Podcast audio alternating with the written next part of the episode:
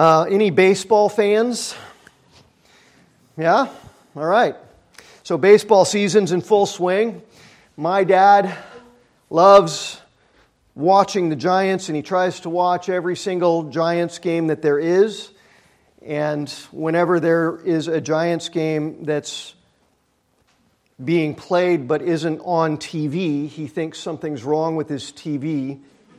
And so he calls me to see if there's any way that I can fix it and get the game to show up on his TV, which of course I can't, but that's what he would like. And whenever I'm over at my parents' house in the summer, there's usually a Giants game on. And if that's not on, there's some other baseball game on. And I've just got to say, and I'm sorry if I'm stepping on any toes today, but it's just not my game so much.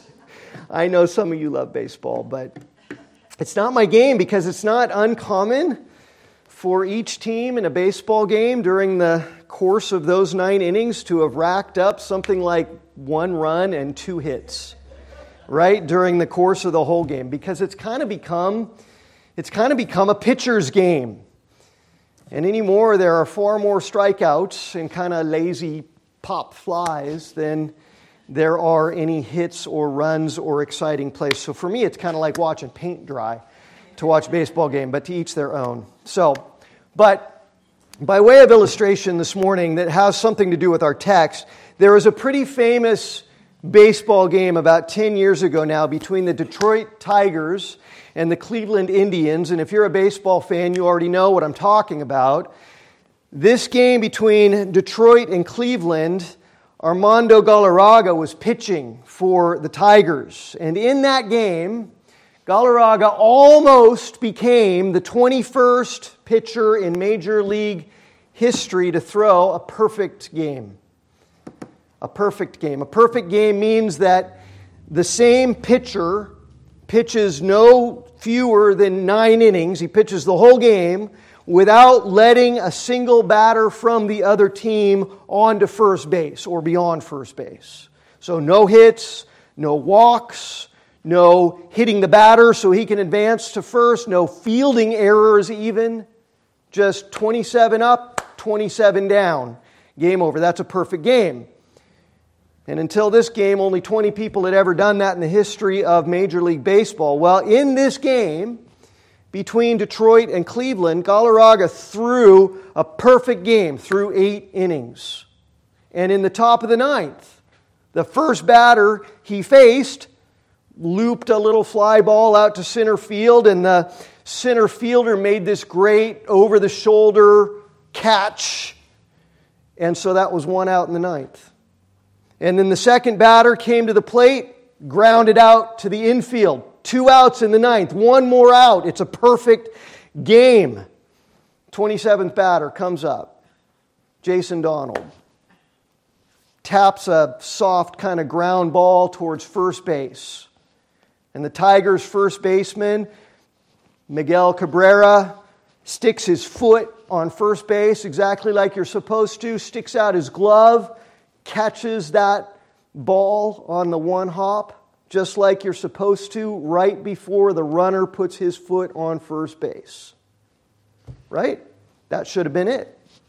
Runner's out. 27 up, 27 down, except that the umpire, the first base umpire, Jim Joyce, ruled that the runner was safe. I mean, he wasn't actually safe.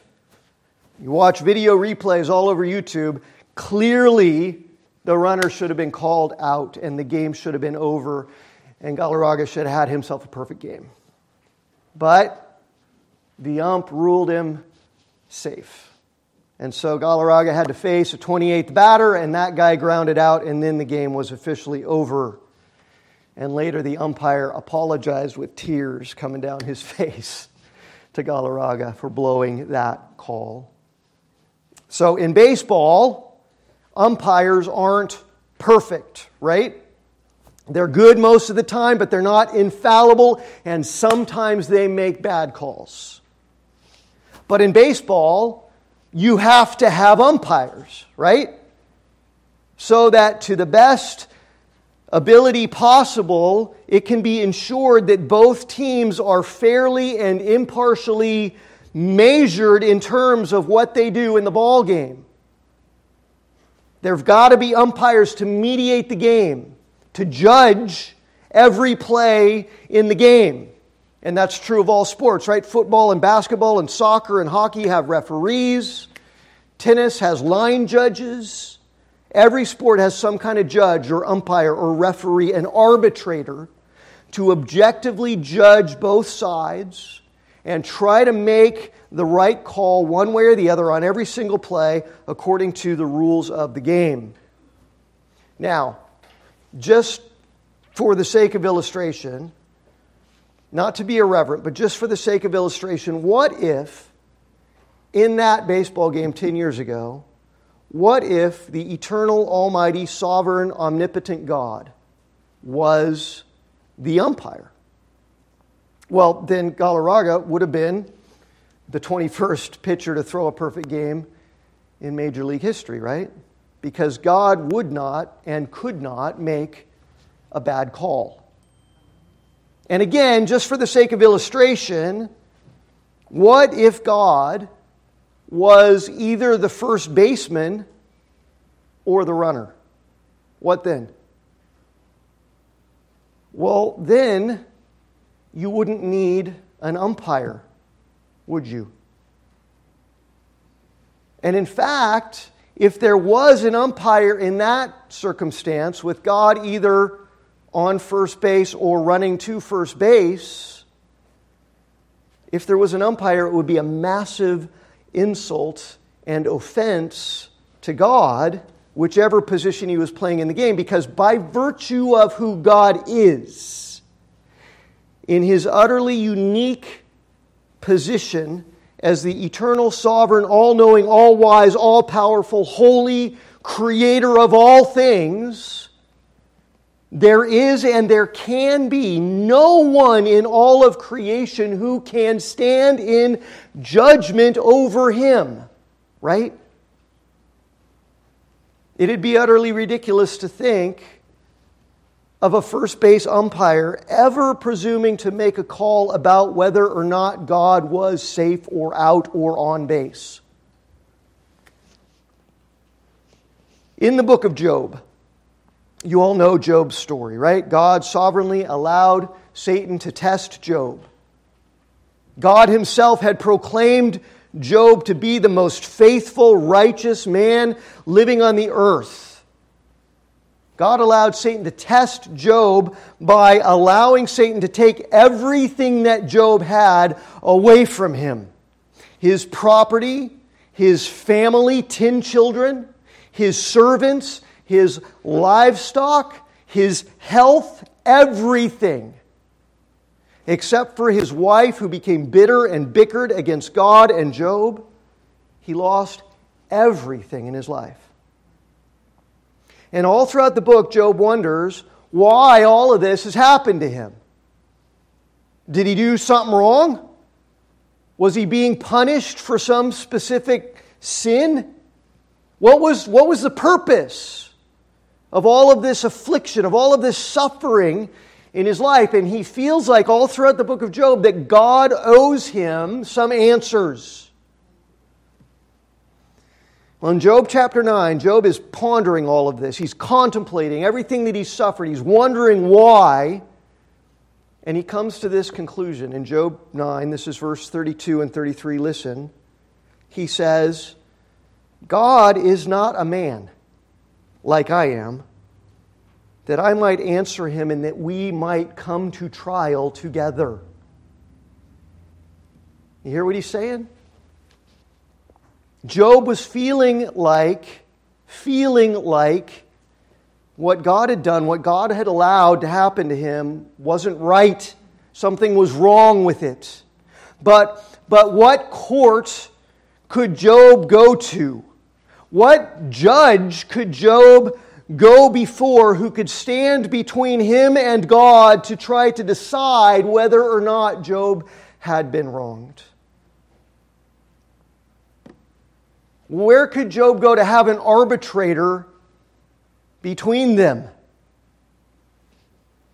Because to have an arbitrator between them would mean that they both, Job and God, were subject to the judgment of that arbitrator. And in verse 33 of Job chapter 9, Job himself recognizes there is no arbitrator between us who might lay his hand on us both. Some of the old Puritans used to translate that word in the Hebrew for arbitrator umpire. There's no umpire who can judge God and say whether or not he's on base or out of bounds. There is no arbitrator between us who might lay his hand on both of us. In ancient times, that's how a judge pronounced a sentence in a court setting. He would lay his hand on the one with whom he found fault. And Job says, Somebody could do that to me, but who could possibly do that to God? No one can find, find fault with God. So Job is confused. Job is upset. Job is looking for answers to his agony. But he will not assume, he will not proclaim, he won't say that in his own judgment, in Job's judgment, God has done something wrong. Because even though he's struggling, he does trust God. Listen to the words of a Puritan commentator named Joseph Caryl who explains what Job is saying in Job 9:32 and 33. Caryl says, It is as if Job had said, I would gladly refer this whole dispute between us to an arbitration council but the Lord who is engaged in this with me is above the arbitration of men or even angels. Creatures may not meddle with any of his ways or matters or words. And that's exactly right, isn't it? Who has known the mind of the Lord or who has become his counselor? The thoughts of God are higher than our thoughts. The ways of God are higher than our ways. And so, who is there that could ever possibly stand in judgment in any sense whatsoever over him? Who is there who is worthy to act as an umpire and decide whether or not God is on base or out of bounds?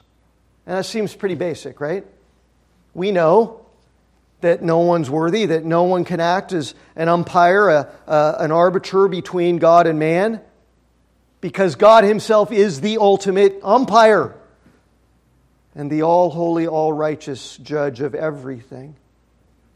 And yet, here's the reality even though we know that, every single form of unbelief in this world and all throughout history is the result of people trying to place an umpire between themselves and, and God as a, as a final court of appeals. Well, if, if God is going to be who He says He is, and if He is going to reveal His word, then I am going to have to have somebody judge whether or not that's trustworthy or believable or acceptable to me. Every form of unbelief comes from making the court of final appeals something or someone other than God, and usually it is self. Instead of saying, I humbly submit to all that God says and does, the human creature, dissatisfied with what God has said and done and who he even is, attempts to put God on trial and then appoints themselves as the judge, as the umpire, and places their own reason and even their own desires in judgment over God and his ways and his words. And if we're honest, there are all kinds of ways that all of us, even as true believers, tend to still do that all the time we can tend to measure God's Word by what makes sense to us, by what we feel comfortable believing and willing to accept about what it says and what it means. And we can tend to measure God's will by what we are comfortable and what we find acceptable, submitting our lives to. Joseph Caryl says, Take heed of measuring God by your own selves in your approving of things, as if because you approve it, therefore surely God does. Your reason, your desires, your will are not the umpire, are not the arbitrators that stand between you and God. Now, last week in, in Acts chapter 12, at the end of that chapter, we saw what happened when King Herod tried to measure God's will by his own, by Herod's own will. He tried to consign the glory that belongs to God alone to himself. He tried literally to make himself out to be a God instead of submitting himself to God and to God's perfect will. This week, in the very next portion, in the beginning of Acts chapter 13, we see what happens when someone tries to measure God's word by their own self by their own reason, by their own understanding, when they try to stand in judgment over God's word, when they try to oppose God's word and say it's not believable, it's not reasonable, it's not acceptable. That's the essence of this story.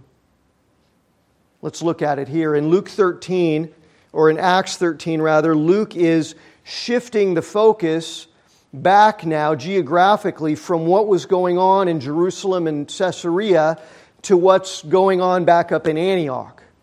You remember that a group of Jewish Christians from Cyprus and Cyrene had decided that when they became believers in Jesus, the best thing to do, now that they had come to faith and been born again, the best thing to do was to not go where all of the other Christians are and create some kind of Christian commune isolated from all of the godless pagans and all the worldliness out there.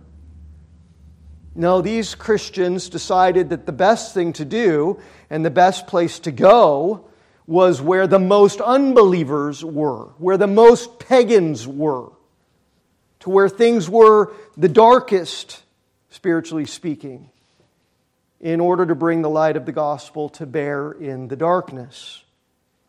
And so they had gone to Antioch because it was the biggest, most cosmopolitan, most worldly, most ungodly, and idolatrous city they could think to go to. And as a result of the light going into the darkness of Antioch, many Gentile people there in Antioch heard the gospel, came to faith in Jesus, believed, and a thriving church was established there. And so, Remember, then, in response, the church in Jerusalem had sent Barnabas up to Antioch to encourage the young believers there and to disciple those new Christians. And Barnabas was so excited about what was going on there, so gladdened in his heart that he went and found Saul and brought Saul back to Antioch. And together they spent more than a year there teaching and discipling and growing this church. So here we are again now in Antioch.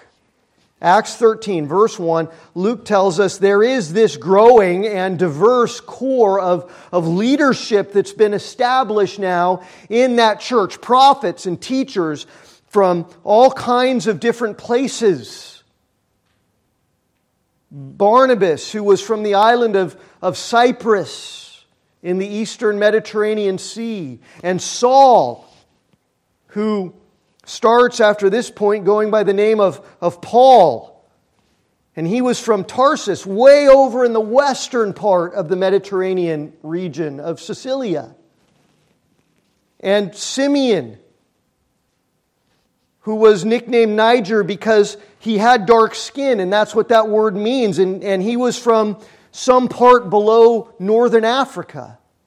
And Lucius was a man from Cyrene, and that's modern day Libya, so northern Africa. And Manaen was from Palestine. And he had grown up in a very privileged class of people in the very court of, of Herod. The, the Herod, not the one that we just saw get eaten by worms, but the one who had executed John the Baptist and interrogated and tried Jesus. Manaen was, was a childhood friend of his and grew up serving in his court and was, was a wealthy, privileged person, but here now he's become a follower of Jesus. And even in the church in Antioch, a gifted teacher and preacher of the word. Luke wants see to give us just a quick glimpse here of how the gospel of Jesus Christ really does transcend any and, and all ethnic and social and economic distinctions that human beings tend to make between themselves and other human beings in this world. Right? It, it didn't matter where these guys were from. It didn't matter what color their skin was. It didn't matter whether they were Jewish or Gentile. It didn't matter whether they were wealthy or, or poor. All that mattered is that they had been saved by the grace of God through faith in Jesus Christ, and that God had united them together in Christ and given them all gifts to use in His kingdom. And so here, Saul, this, this Jewish ex Pharisee from the far western reaches of the Mediterranean, and Barnabas, this gentle, kind hearted, encouraging Cypriot from the east, they've come together in Antioch.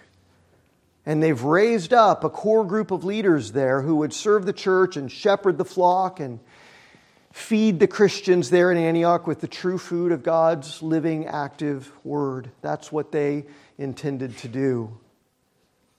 And in verse 2, they're all there together for a church leadership meeting, and the meeting consisted of worshiping the Lord and fasting. Which just means this it means that they were so focused on God's glory and God's goodness and God's awesome sovereign power that the blessings that they were expectant to see from God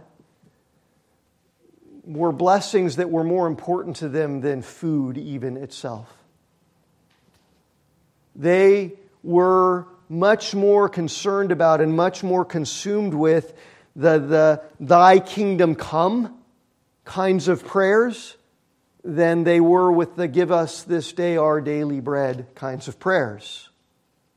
What they were most hungry for was for God to glorify himself through them by, by building his kingdom and continuing to pierce the darkness with the light of his truth and his love.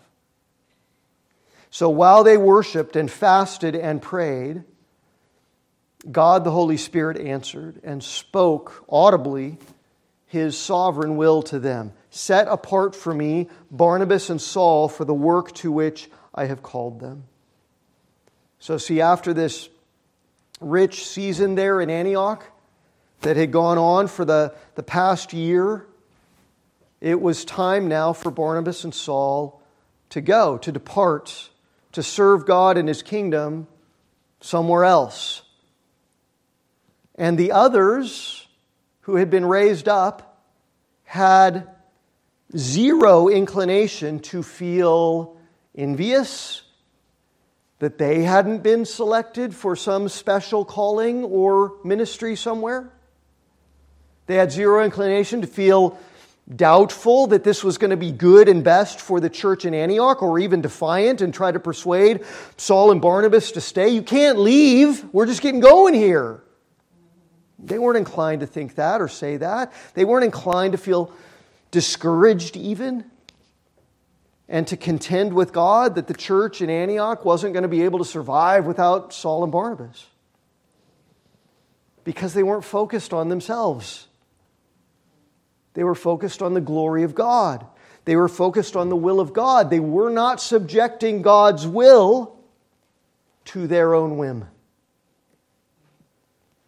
They were focused on God's sovereign power and ability to provide whatever they needed. They were living out the wisdom of Matthew chapter 6 to seek first the kingdom and the righteousness of God and then trust God to add to them whatever else they needed in this world. That's what the church was doing.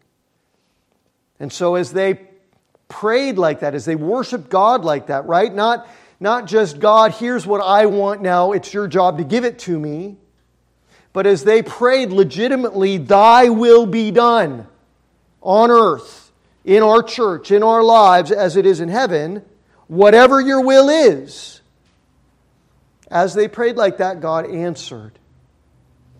And you can expect that too. You can expect Him to answer when your prayers are focused first and foremost on His glory and on His will for our lives. Maybe He's not going to answer audibly like the Holy Spirit did here in Acts 13, but when we are truly concerned with and consumed by what's going to bring God the most glory, what's going to please Him the most, what's going to honor Him the most, what's going to advance the cause of His kingdom the most, that's when we can expect Him to answer those kinds of prayers. And we can expect that when He does, He's also going to do it in a way that brings great blessing to us because He's not uncaring, as we've seen. He's a good and kind and compassionate and faithful Father, and He delights in giving His children bread and not stones. And so here, the church in Antioch hearing the word of the Lord, satisfied that this is the will of God, laid their hands on Barnabas and Saul and sent them out from Antioch to go to Seleucia and by way of Seleucia on to Cyprus.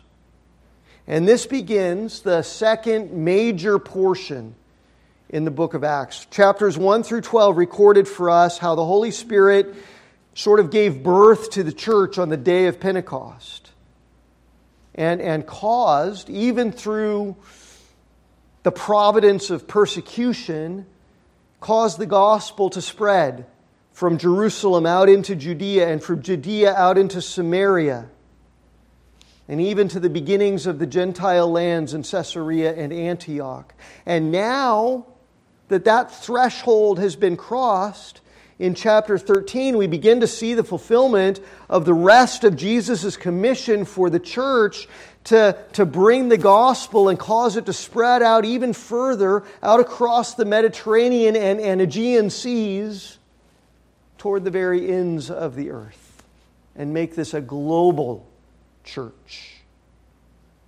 And so Saul and Barnabas leave Antioch and they get on a boat to go out and start to cross the Mediterranean. And the first stop is Cyprus. Cyprus is the place where Barnabas had been born.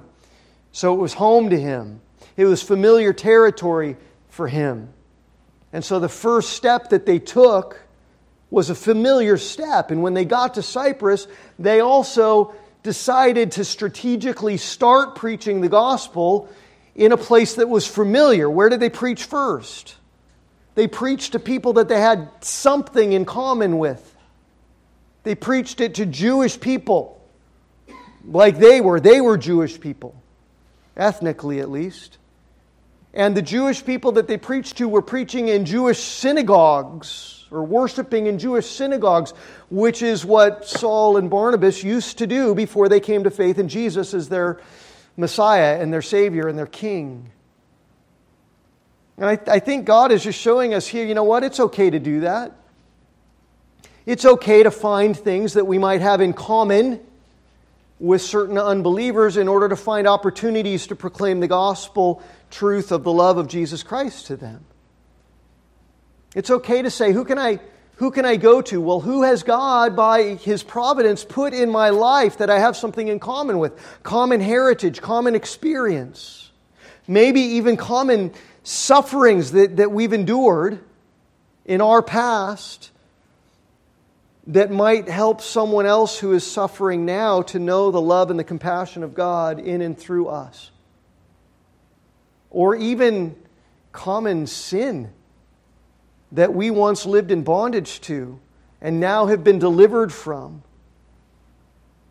We might have a unique opportunity to call other people who are living in that specific sin to repent and to believe on Jesus. And they might, they might have an inclination, naturally, even just to listen to us more because of that commonality. Finding common ground in some way is not a bad thing. It can be a very good thing. It can be a very wise thing. It was the first thing Saul and Barnabas did. And of course, the greatest thing that all human beings have in common, which qualifies us to call people to repentance and faith in Jesus no matter who they are, is the fact that we're all sinners.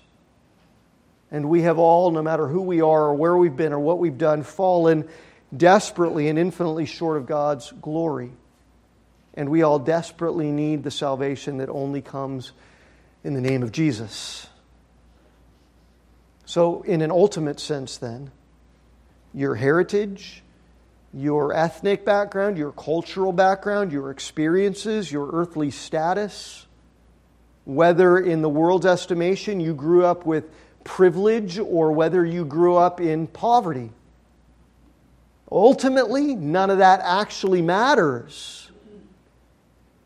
Because what we have in common with every human being is, is our spiritual poverty. Because even if we grew up in worldly affluence, we were all dead in our sins and trespasses before God. Even if we grew up in white evangelical America, we don't need the grace of God any less than anyone who grew up in a Muslim or Jewish or Hindu or pagan country. And even if we grew up in the most miserable, wretched kinds of sin and rebellion against God imaginable, He is no less capable of glorifying Himself through the, the clay pots, the earthenware vessels that we are, by causing the glorious treasure of His gospel, love, and grace to, to pour through our now redeemed lives. And so that's what we're going to see as we move ahead in the chapters of Acts. Saul and Barnabas are going to go to increasingly unfamiliar places that they have nothing in common with the people there. Gentile territories in the Roman world. And they're going to bring the gospel to people that are completely unlike them in, in any way, shape, or form, except that they need the grace of Christ. And in fact, here in chapter 13 and verse 9, Luke kind of prepares us for this reality that even though he's Jewish, Saul is going to become known primarily not as an apostle to the Jewish people, but as the apostle to the Gentiles. And Luke gets us ready for that by telling us that Saul was also called Paul. Saul was how his name was pronounced in the Jewish community, and Paul was the Roman counterpart to that name. And that's the name that he is going to be identified by now for the most part from here on out because more and more it's going to be the Gentiles that he's focused on bringing the gospel to, even though he's Jewish. So it goes without saying that even though Paul had less in common with the Gentiles who he'd be preaching the gospel to, God was more than able to overcome any of those differences differences of language or culture or heritage or ethnicity or experience or religious background or understanding. God was able to overcome all of those things. God used the gospel, which is the power of God unto salvation, to blow through any and every barrier in order to bring sinful people from every tongue, every nation to the same saving knowledge of Jesus Christ that he had brought Paul to. And we can take great confidence in that as we go out into this world. And look here, look at verse 6 as they begin to do it in, in Cyprus and bring the gospel to Cyprus. Starting with the Jews, but then all of a sudden, boom, they're given the opportunity by the providence of God to preach to an affluent, influential Gentile person. Paul and Barnabas are there in Cyprus along with John Mark, who, by the way, is the one who wrote the Gospel of Mark. They're all here in Cyprus preaching the gospel in the familiar setting of the Jewish synagogues all across the island of Cyprus. and the Roman proconsul of Cyprus, like the governor of the province that was the island of Cyprus, a guy named Sergius Paulus, says he was an educated man and he was in a high position of authority there. From an earthly standpoint, they had nothing at all in common with this guy. He's Roman and they're Jewish. He, if he believes in any god, it's the emperor in Rome and the pantheon that they worship there. And he's a position, he's in a position of power and authority, and these guys are nobody to him. And he summons Saul and Barnabas to come to him so that he could hear the word of God that they were proclaiming. Now, he's never heard of these guys. They're not celebrities all over the known world, right? They don't have their own show on the Trinity Broadcasting Network. They haven't made any kind of name for themselves in any way that the world would respect. They've not achieved any measure of worldly success. They're literally just Jewish nobodies. And they're just going around to Jewish synagogues teaching about the guy that they're saying is the Jewish Messiah. Why should Sergius Paulus care? Well, the answer is simply that in the providence of God, he did care.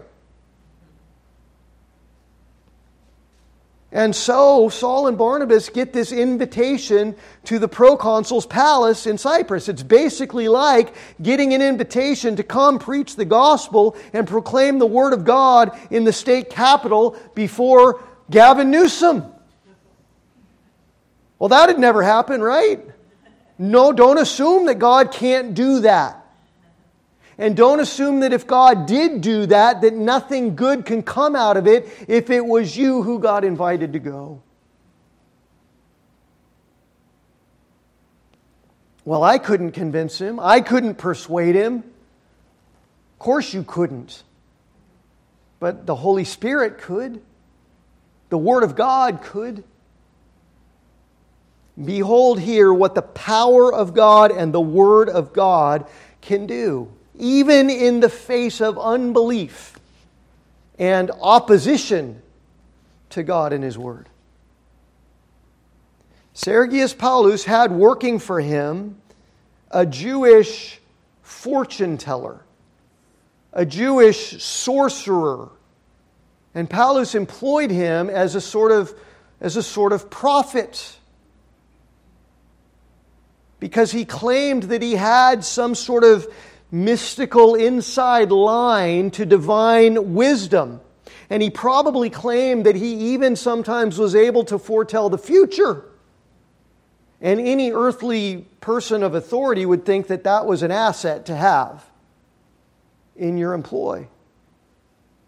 And so he had this guy working for him. But the guy was a false prophet, Luke clearly says here. And very ironically, his name was Bar Jesus. Bar means son in Hebrew. Jesus is actually a very common name in this time and in this place in the world among the Jewish people because it derives from the Hebrew Old Testament name Yeshua, which means Yahweh saves. Remember in Matthew, that's why the angel told Joseph that when Mary gave birth to the promised child, that he was to call the child Jesus because he would save his people from their sins. So here is this fortune teller, this mystic, this sorcerer. The other name he goes by is an Aramaic name that means magician. It's the name Elymas that means magician. And this is who this guy puts himself off to be. His, his Hebrew name is literally Yahweh saves, and he claims to have inside access to divine wisdom and knowledge, and he's working for the Roman proconsul in Cyprus. And when the proconsul, Sergius Paulus, summoned Paul and Barnabas to come to him so that he can hear this word, this message that they're teaching and preaching, Elymas, the sorcerer, Bar Jesus, the false prophet, he opposed Saul and Barnabas. He was trying to influence his boss to not believe the message that Saul and Barnabas were preaching and teaching. He was trying actively to undermine the gospel and the Word of God. He was raising objections to the Word of God. He was raising objections to Saul and Barnabas' teaching.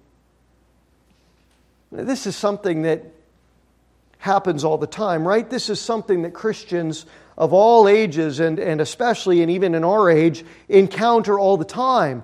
Believers in God, believers in the Word of God, take a stand. They proclaim the truth of what God's Word says, and all kinds of people in the world raise their voices in objection and raise arguments in opposition to God's Word. They stand in judgment over God's Word. They act like umpires and they say, that, that word is not safe. It's out of bounds. It's unreasonable.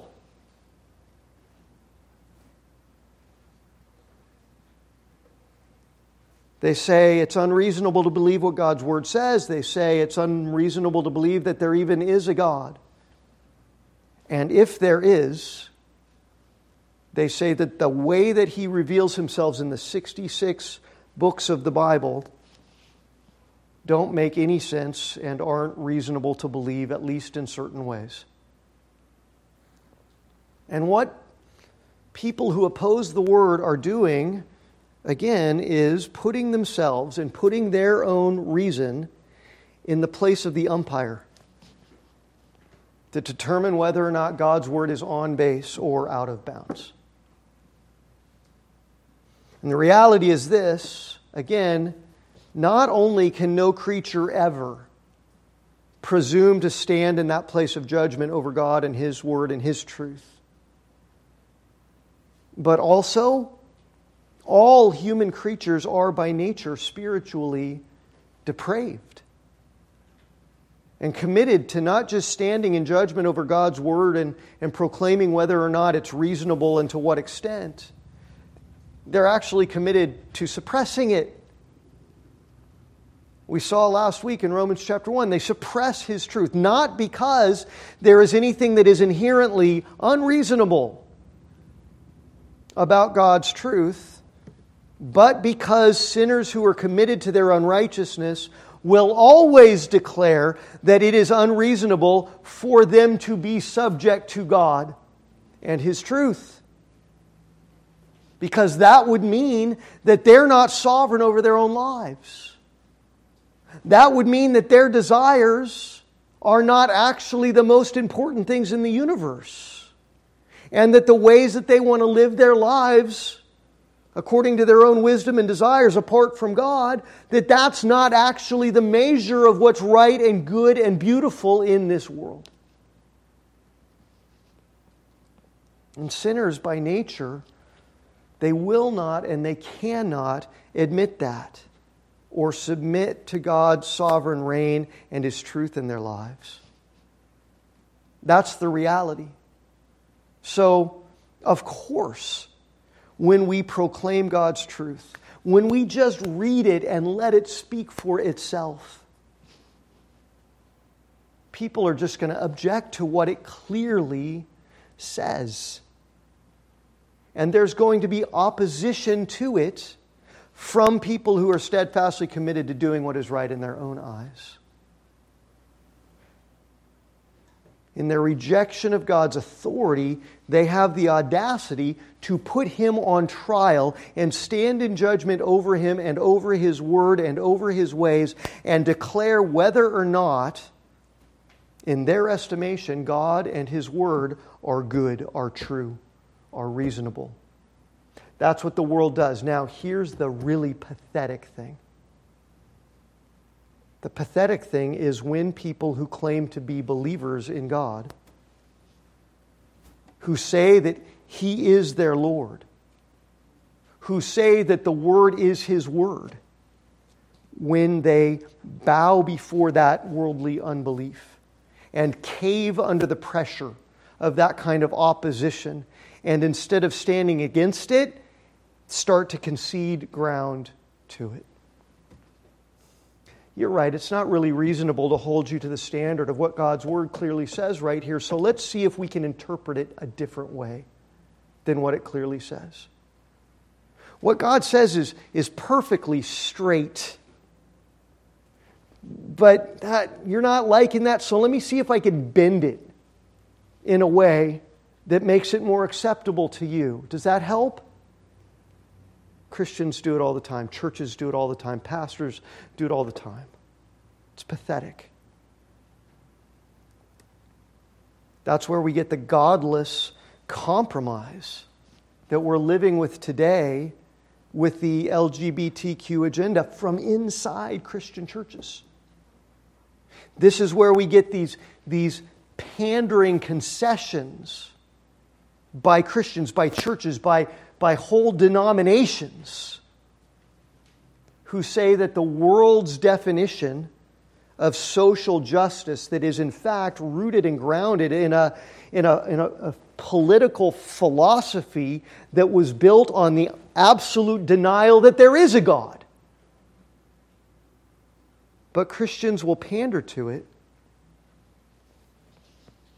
and say that that definition of justice has to be the lens through which we understand and interpret and implement God's justice in the world. The really pathetic thing is not just when unbelievers have the audacity to stand in judgment over God's truth and holiness, it's when the church lets them do it and concedes the ground and says, you know what, you're right. It isn't good to let God's word be the final arbiter of truth and goodness and beauty in the world. The world and, and fallen human reason needs to be the umpire, needs to decide whether it's safe or not, needs to have the final say as to which parts of God's word are acceptable. That's what that's what churches are doing today. And that is not at all, right, what Saul did when he faced opposition to God's word. And whatever objections Elymas Bar Jesus raised against God's word, right? Paul didn't go, well, you've got, you know, he's making some good arguments here, governor, proconsul. So let's see if we can figure out a way to, to turn it and bend it in, in a way that would make it more palatable to you. No. Paul, filled with the Holy Spirit, stood in the face of this guy who called himself Yahweh Saves, the Son of Yahweh Saves, looks him right in the eye and says, No, you are the son of the devil in fact. You are the enemy of righteousness. You are full of deceit and villainy. Will you not stop from making crooked the straight paths of the Lord? Every single one of those statements constitutes what God the Holy Spirit thinks of anyone who would oppose his truth, his word, and would set themselves up as the arbiter of whether or not what his word clearly says is reasonable or is acceptable or is good. And, and they twist and dilute and change and pervert his word in any way so as to try to make it more palatable to unbelievers and sinners in this world. People who do that do not ever do it innocently or just out of naivete or because they just don't understand enough. They do it as children of the devil, who Jesus said in John 8 is the father of lies. They do it as the enemies of true righteousness, the righteousness of God, which they stand in judgment over and declare to be unacceptable to the extent that they don't like it until they can twist it and distort the Bible's revelation of God's law and holiness to suit the depraved desires of this world. They do it in villainy, they do it in deceit, preferring for people to approve of them offering lies rather than for people to reject them for standing for truth. And, and every time people do this kind of thing, they make crooked the straight paths of the Lord. Because they have the temerity to look at the straight paths of God's Word, who says what He says, and it is unambiguously clear. And they have the temerity to say, if that's what it means, it's not safe to walk upon that path. And then they presume to change what it says to make it more suitable according to the world's fallen and self world and corrupt sinful desires. Well, Paul saw right through it, and Paul wasn't having any of it. Paul was not willing to concede one inch. And it wasn't because he had some personal sense of superiority here. Hey, I'm, I'm Paul. I was chosen by Christ. Who's this magician sorcerer who's going to stand against me? Paul had no personal skin in this game. Paul said what he said and did what he did in confronting Elymas because of an unashamed, unflinching, uncompromising commitment to the absolute and final authority of the Word of God. What happened as a result? What happened to Elymas? What happened to Elymas was, in God's providence, a perfect metaphor for Elymas's unbelief.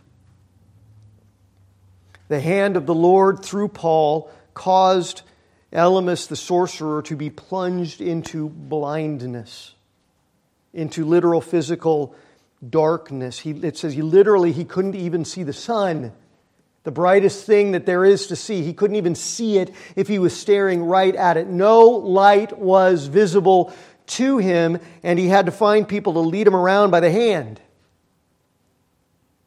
because his soul and his mind were committed to darkness, see? And he would not approve of the light of God's word. So, see, here's the point unbelief is not just objectively reasonable people with a completely neutral approach to the understanding of the world and of God and of what's right and what's wrong. It's not people in this neutral objectivity struggling understandably because it's really hard to understand it's not it's not them struggling to make sense of it all because it's fundamentally hard to understand or, or fundamentally hard to reasonably believe everything that god has revealed in his word it's not fundamentally unreasonable or irrational. What it is, God's truth, the straight ways of God's word, what it is is fundamentally unacceptable to people who refuse to submit to God, who has clearly revealed himself, his divine power, his holy nature, because they are unwilling to submit, because they are willfully committed to their unrighteousness to doing what's right in their own eyes and going after their own way, to placing their own desires and their own reason above and over God and His Word. Jesus' own assessment of it, of what unbelief actually is, it is people loving darkness rather than light. We all know John 3:16, right? Most of us at least have maybe had that verse memorized since we were little kids, heard it over and over in Sunday school, heard it all growing up, taught and recited over and over again, which is great because What an awesome verse John 3:16 is, right? What an awesome truth it is that God so loved the world that he gave his only son that whoever believes in him should not perish but have eternal life. Hallelujah. Amen. How about the next few verses in John 3? Are, do you have a good grasp on those also? We should. For God did not send his Son into the world to condemn the world, but in order that the world might be saved through him. And whoever believes in him is not condemned. Very positive gospel truth, right? In, in John 3 16 and 17 and the first part of 18. But never ever stop until Jesus is done proclaiming both sides of the coin. Whoever believes is not condemned. Amen. Hallelujah. What about those who don't believe? Jesus says, Whoever does not believe is already condemned. Because, see, there's nothing innocent about unbelief. There's nothing reasonable, there's nothing rational about unbelief. Unbelief is not just a matter of not getting it, not understanding it. Unbelievers aren't just ignorant, they're condemned already by God because of their unbelief. Why? Well, Jesus tells us because the unbeliever has not believed in the name of the only Son of God. And why not? Because it's not reasonable to believe? Because they just couldn't settle their mind on it? No. Jesus says, here's the judgment, here's the verdict, here's why. The light has come into the world, and people loved the darkness rather than the light because their works were evil. That's why unbelief exists, and that's what unbelief is. All unbelief exists not because the truth is hard to understand, all unbelief exists because people love the darkness rather than the light. They're in a pitch black cave.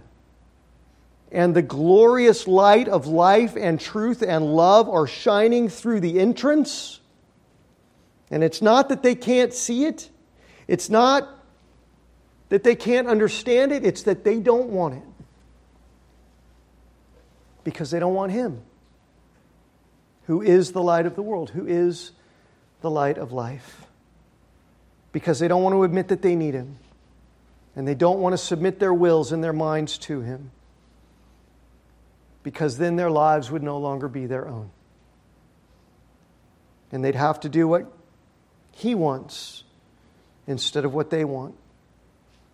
And so, because what they want is darkness, because what they want is evil, they suppress the truth and reject the light. They prefer to make crooked the straight paths of God's word and God's will because they love the darkness rather than the light.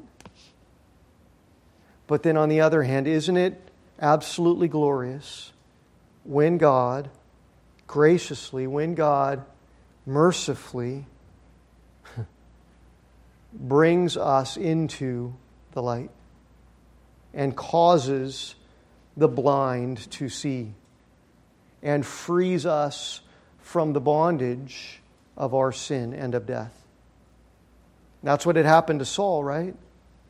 Christ came and physically blinded him too, consigned him to physical darkness for a time because of the blackness of his heart and unbelief.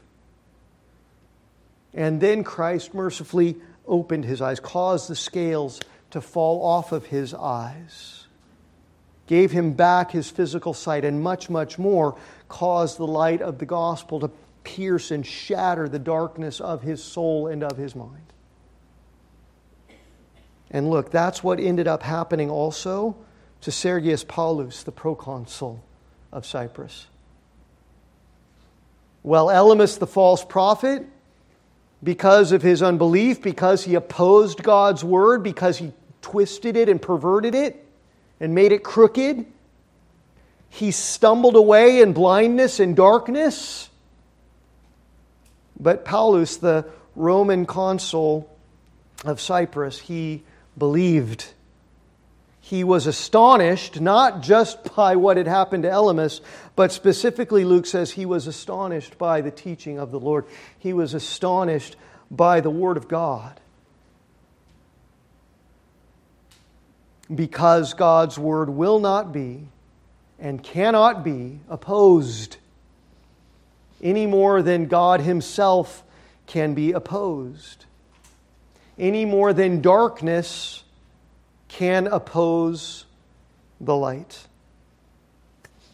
You can be in the darkest cave, in the deepest recesses of the earth, and if you turn on a light, it is not dark anymore, because by definition, light pierces darkness. And that leaves us with this. Look, look what happened here in Cyprus. Look how God providentially used Saul and Barnabas and caused the power of his word to pierce the darkness. So the question is what are we afraid of? Look what God did in the face of opposition. What can we be intimidated by? What opposition is there in this world that we think, that we imagine might be able to stand against God's word? Who can oppose us? Is it some, is it some ruler? Is it some governor? Sergius Paulus came to faith when he was encountered by the divine truth of God's word and its power. Is it, is it some opponent who can raise up some objection, some argument, some sophistry against God's word? Do we have to fear going out and teaching God's word that somebody is going to out argue God's word? Have some more powerful argument than God's word? Elymas had to slink away in, in the shame of darkness and blindness and unbelief when God's word encountered him. And every single Lord's Day, we come to worship this God and to bask in the light of His truth and His love and to remember the fact that He cannot be opposed. His word cannot be opposed. The gates of hell will not withstand the church of Jesus Christ as Jesus Christ builds His church. And we come to sing His praises. And we come to be filled with power and filled with grace to be able to go out and say, I am bold enough to believe that God can do here what he did in Antioch, what he did in Cyprus, what he did to Elymas, what he did to the proconsul. Every Lord's Day we come and we proclaim that Jesus is victorious over Satan. That even though people love darkness rather than the light, that the darkness cannot overcome the light.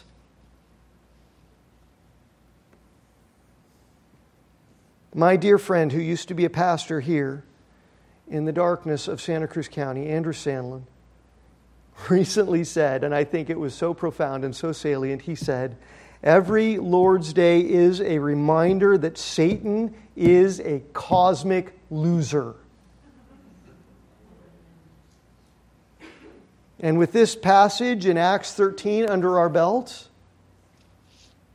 with God's all powerful word beneath our feet, can we say amen to the fact that every Lord's Day is a reminder that Satan is a cosmic loser because Christ is victorious and the light always triumphs over the darkness?